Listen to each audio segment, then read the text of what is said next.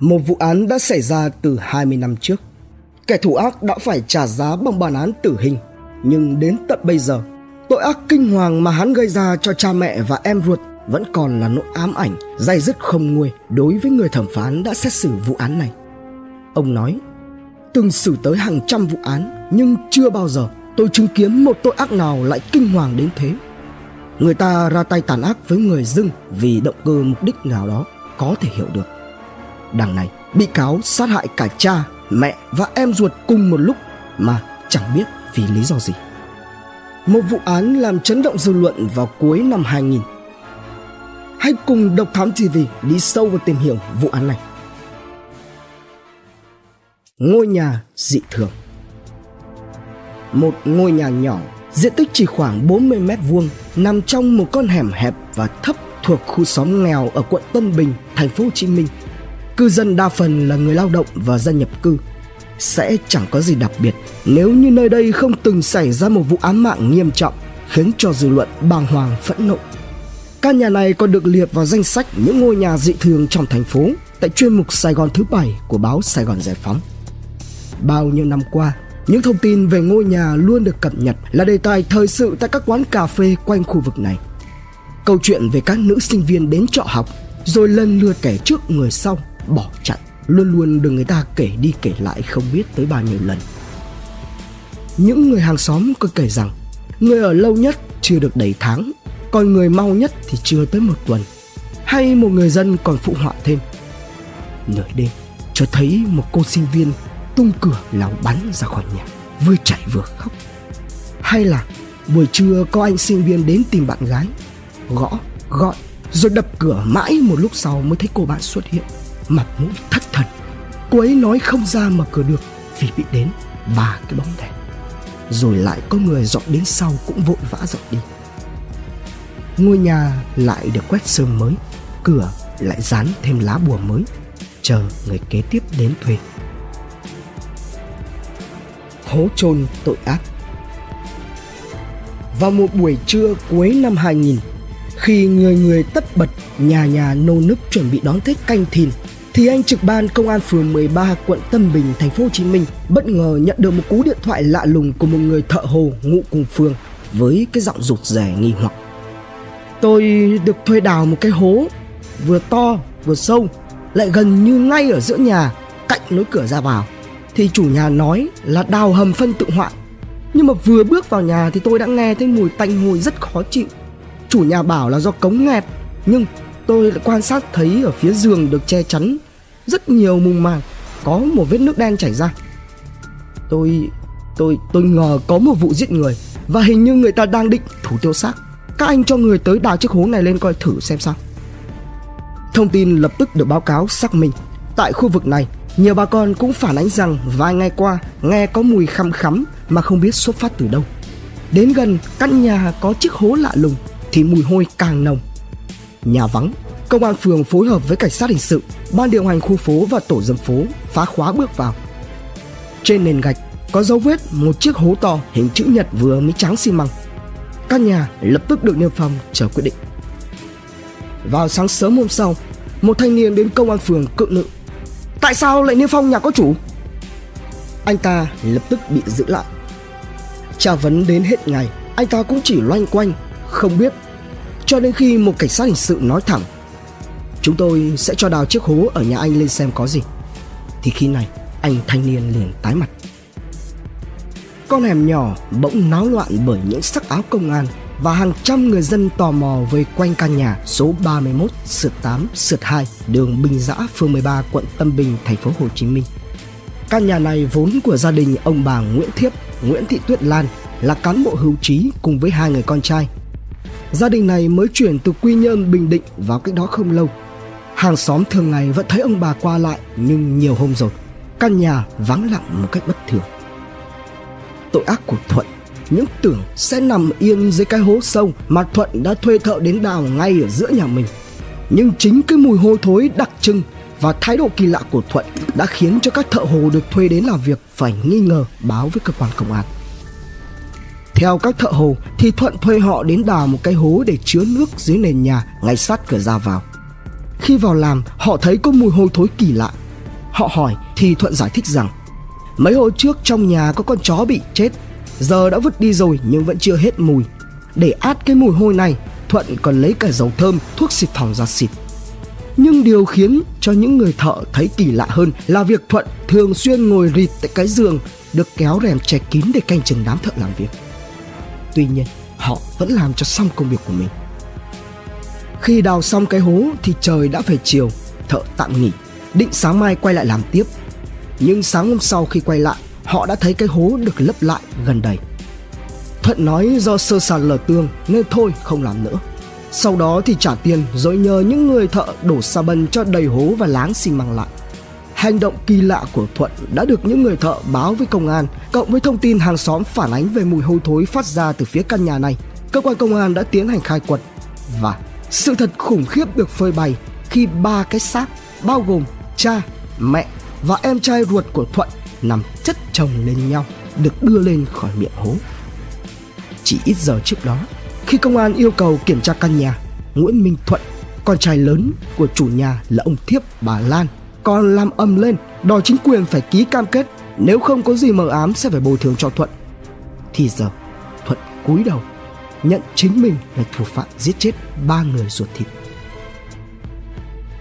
Anh em Thuận Hòa Chủ nhân ngôi nhà đó là ông bà Nguyễn Thiếp, Nguyễn Thị Tuyết Lan, cán bộ hưu trí, quê quán Quy Nhơn Bình Định, tạm trú thành phố Hồ Chí Minh, diện KT3 và hai người con trai, trên Thuận, dưới Hòa. Anh con trưởng có tên là Nguyễn Minh Thuận, được cha mẹ cho ăn học đến nơi đến chốn, tốt nghiệp đại học tài chính kế toán nhưng chưa tìm được việc làm. Còn Nguyễn Minh Hòa chỉ học hết lớp 12 và đã đi làm vệ sĩ tại công ty bảo vệ Long Hải. Giám đốc kế hoạch của công ty bảo vệ Long Hải là bà Bùi Thị Hòa nhớ lại rằng Hòa là người cao, to nhưng tính tình hiền lành, chịu khó, siêng năng, Dạo đó, Hòa đang được phân công bảo vệ tòa nhà Sun Hoa thì được tin anh bị giết. Anh Quy, người hàng xóm nhà ở ngay cái đầu hẻm đó, kể lại rằng cả nhà chỉ trông cậy vào đồng lương của Hòa. Bà Lan bị tai biến mạch máu não nên thường xuyên ra vào bệnh viện, không có việc làm. Thuận lại là người thích ăn chơi tiêu xài nên thường thó tiền trong túi của em trai. Vì thế mà anh em Thuận Hòa liên tục cãi vã. Ông thiếp bà Lan cũng thường bênh vực Hòa hơn với chút tiền hưu trí, ông bà có lần tiết lộ với hàng xóm rằng để dành lo cho thằng út lấy vợ. Thuận biết được điều đó nên càng ngày càng nuôi lòng thù ghét em trai mình. Nghịch tử máu lạnh Vị thẩm phán xét xử vụ án cho biết, Ông vẫn thấy không khỏi rùng mình khi nhớ về những bản ảnh chụp hiện trường khai quật các xác chết nạn nhân được lưu trữ trong hồ sơ vụ án. Phiên tòa sơ thẩm xét xử Nguyễn Minh Thuận diễn ra vào tháng 9 năm 2000 là một phiên tòa khó quên trong những phiên tòa mà ông từng xử. Khám phòng của Tòa Nhân dân thành phố Hồ Chí Minh hôm ấy chật kín người. Nhiều người kinh ngạc bởi diện mạo của một nam thanh niên có phần hiền lành cục mịch ấy. Biết có nhiều người dự phiên tòa, khuôn mặt lạnh lùng, bị cáo thản nhiên đảo mắt, nhìn khắp lượt xuống phía dưới như muốn tìm kiếm người quen. Không ai hiểu được tâm trạng của bị cáo như thế nào sau ánh mắt vô cảm ấy. Được hỏi về lý do giết người, Thuận khai rằng vào đầu năm 2000, cha Thuận về Bình Định làm thủ tục chuyển hồ sơ hưu trí cho hai vợ chồng vào trong thành phố Hồ Chí Minh vì ông bà đã già yếu, thường xuyên bệnh tật. Bà Lan, tức là mẹ của Thuận, bị tai biến mạch máu não, khó khăn trong việc đi lại. Thuận và Nguyễn Minh Hòa, tức là em trai Thuận, thay phiên nhau chăm sóc mẹ. Vào tối ngày 19 tháng 1 năm 2000, khi cả nhà đang xem TV thì bà Lan nhờ Hòa đưa đi vệ sinh. Được một lát, Thuận nghe thấy có tiếng động mạnh ở dưới bếp thì liền hỏi. Hòa đáp là lỡ làm mẹ ngã.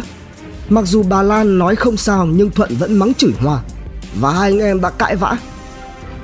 Vì người em cãi láo, Thuận vớ ngay lấy cây gỗ ở dưới chân giường phang vào đầu và mặt của Hòa làm Hòa ngã gục xuống giường.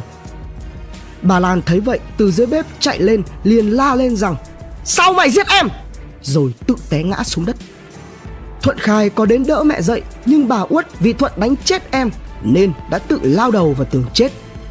Thuận lấy chăn mùng quấn xác mẹ và em trai lại đặt dưới gầm giường và lau dọn nhà cửa không còn dấu vết nào rồi đi nhậu.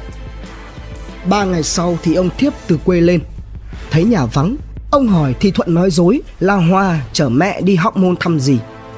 Không mảy may nghi ngờ ông thiếp bình thản thay đồ rồi lên giường nằm nghỉ mà không biết rằng mình đang nằm trên xác của vợ và con trai ngay dưới gầm giường. Thuận khai rằng khi cha đã đi nghỉ ngơi, Thuận bèn quỳ lạy kể với cha về việc mình lỡ tay đánh chết em khiến cho mẹ tự tử để nhờ ông thiếp giúp che giấu tội lỗi. Nhưng sau khi nghe xong, cha của Thuận uất ức mà đập đầu vào thành giường rồi chết.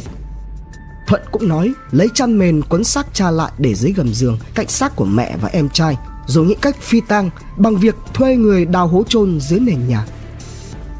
Những lời khai trơn trụi của Thuận về cái chết của cha, mẹ và em trai ruột không thể làm cho người ta tin. Thẩm phán N nhớ lại. Hôm ấy, hội đồng đã phải bỏ nhiều thời gian để thẩm vấn, đấu tranh với hung thủ nhằm làm rõ sự thật về cái chết của ba nạn nhân. Hội đồng chất vấn bị cáo. Sức trai trẻ bình thường như bị cáo, nếu muốn tự tử bằng cách lao đầu vào tường thì dù có lao hết sức cũng chỉ khiến choáng váng và nổi u một cục trên trán, làm sao mà chết được. Đằng này, mẹ Thuận lại là một người bị tai biến mạch máu, đi còn có người dìu thì sức đâu mà lao đầu vào tường có thể dẫn tới cái chết. Hơn nữa, biên bản khám nghiệm tử thi cho thấy rằng hộp sọ của bà Lan bị vỡ trên đỉnh đầu, chứng tỏ phải có vật đánh vào đấy theo hướng từ trên xuống dưới, chứ không thể có chuyện lao đầu vào tường mà làm vỡ hộp sọ như vậy. Tương tự, kết quả giám định pháp y của ông Tiếp cũng cho thấy rằng hộp sọ bị vỡ bởi một vật đập rất mạnh. Thuận khai, ông nằm xoay mặt ra ngoài nên uất ức đã bật ngửa đập đầu vào tường và thành giường mà chết. Tuy nhiên, lần lại biên bản điều tra hiện trường thì hội đồng thấy rằng vết vỡ trên đầu của ông Thiếp lại nằm ở hướng ngược lại. Điều đó có nghĩa là ông quay đầu vào vách. Thuận đã dùng cây gậy đập vào đầu ông từ phía sau. Vặn vẹo, đấu tranh thật lâu với hung thủ máu lạnh này. Cuối cùng thì Thuận thừa nhận chính hắn là người dùng cây gỗ đập đầu em trai, đập đầu mẹ và cha của mình đến chết. Nhiều người giữ kháng phòng ngày hôm ấy đã phải rùng mình, sững sờ với hành động mất nhân tính mà Thuận đã gây ra đối với những người thân yêu của mình. Vậy mà, đứng trước phiên tòa trước tội ác của mình, Thuận không hề tỏ ra run sợ. Chỉ có điều, không ai hiểu động cơ thật sự đã khiến cho hung thủ này có thể ra tay tàn ác với người thân của mình rồi lại bình tĩnh lau dọn sống chung với ba xác chết trong nhiều ngày rồi mới tìm cách phi tang là gì nhiều lần, hội đồng xét xử cố thẩm vấn để làm rõ động cơ giết người của thuận, nhưng không thể. Bí mật này chỉ có minh thuận và ba nạn nhân biết. Bản án tử hình đã được cả năm thành viên hội đồng xét xử thống nhất áp dụng với thuận khi nghị án. Chỉ là lỡ tay. Dù đã gây ra tội ác, nhưng bản năng sống của kẻ tội đồ vẫn thôi thúc Thuận làm đơn xin tòa phúc thẩm tòa nhân dân tối cao tại thành phố Hồ Chí Minh giảm án. Lý do Thuận đưa ra khi kháng cáo vẫn là lỡ tay giết chết em trai vì sót mẹ bị ngã, không giết cha mẹ mà họ tự tử. Tuy nhiên, tòa phúc thẩm không có quyết định nào khác ngoài bản án tử hình đối với Thuận.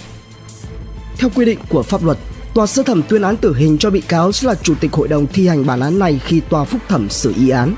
Chủ tịch nước cũng bác đơn xin ân giảm tội chết của bị cáo. Vì vậy, Tòa án nhân dân thành phố Hồ Chí Minh được phân công thi hành bản án tử hình này. Thẩm phán N chia sẻ thêm, thường thẩm phán nào đã tuyên án tử hình thì sẽ né không đi thi hành bản án ấy để bớt nặng nề. Dù luật không cấm thẩm phán tuyên án tử hình bị cáo làm chủ tịch hội đồng thi hành án, nhưng không ai muốn mình là người tuyên tước quyền sống của người khác rồi cũng chính mình đi thi hành bản án ấy. Nhưng đối với vụ án của Thuận, tôi tuyên án, rồi tôi cũng là người trực tiếp thi hành bản án ấy. Về phân công ông thẩm phán N làm chủ tịch hội đồng thi hành án đối với Nguyễn Minh Thuận thật tình cờ. Đáng lẽ ông có thể từ chối, nhưng ông đã không làm như vậy. Tội ác của Thuận đã làm cho ông dày dứt mãi. Ông muốn biết đến giây phút cuối cùng của cuộc đời Thuận có ăn năn hối hận về những gì đã gây ra không? Hoặc biết đâu, những lời nói cuối cùng của Thuận có thể làm sáng tỏ những bí mật xung quanh vụ án này. Trong buồng biệt giam, tử tù Nguyễn Minh Thuận bước ra với sự áp giải của hai chiến sĩ cảnh sát bảo vệ hai bên. Lúc này, nhìn khuôn mặt tử tù, tôi không hề cảm nhận được sự sợ hãi của Thuận trước giờ ra pháp trường. Vẫn đôi mắt xám lạnh, khuôn mặt bình thản, không ai biết Thuận đang nghĩ gì. Thực hiện xong các bước thủ tục trước khi ra pháp trường, Thuận được đưa đến căn phòng đã chuẩn bị sẵn một mâm cơm thịnh soạn dành cho tử tù trước giờ hành quyết. Thuận không thèm chạm đến thức ăn chỉ được xin viết một lá thư. Lá thư ấy là những lời cuối mà Thuận gửi lại cho cô gái mà hắn yêu thương, tin tưởng. Và có lẽ đó cũng chính là người duy nhất còn lại trên cõi đời này thương xót hắn khi hắn chết đi để trả giá cho những hành vi tội lỗi của mình. Nhiều năm rồi, vị thẩm phán vẫn không thể quên cả ánh mắt nhìn thẳng lạnh lùng của Thuận dành cho hội đồng thi hành án lúc công bố quyết định thi hành án. Phát súng ân huệ của hội đồng thi hành án tử hình dành cho Thuận ngày ấy đã vĩnh viễn khép lại tội ác dã man, tàn độc của một nam thanh niên trí thức có bằng đại học kinh tế gây ra cho chính người thân của mình. Nhưng những dấu hỏi về vụ án thì vẫn còn ở lại. Nguồn tham khảo và tổng hợp Pháp luật và cuộc sống an ninh thủ đô Độc Thám TV Hành trình khám phá những vụ án kinh điển và bí ẩn cùng Độc Thám TV Những quần khúc chưa lời giải. Những âm mưu chưa từng hé lộ. Những sự thật đang bị che giấu. Tất cả sẽ có tại Độc Thám TV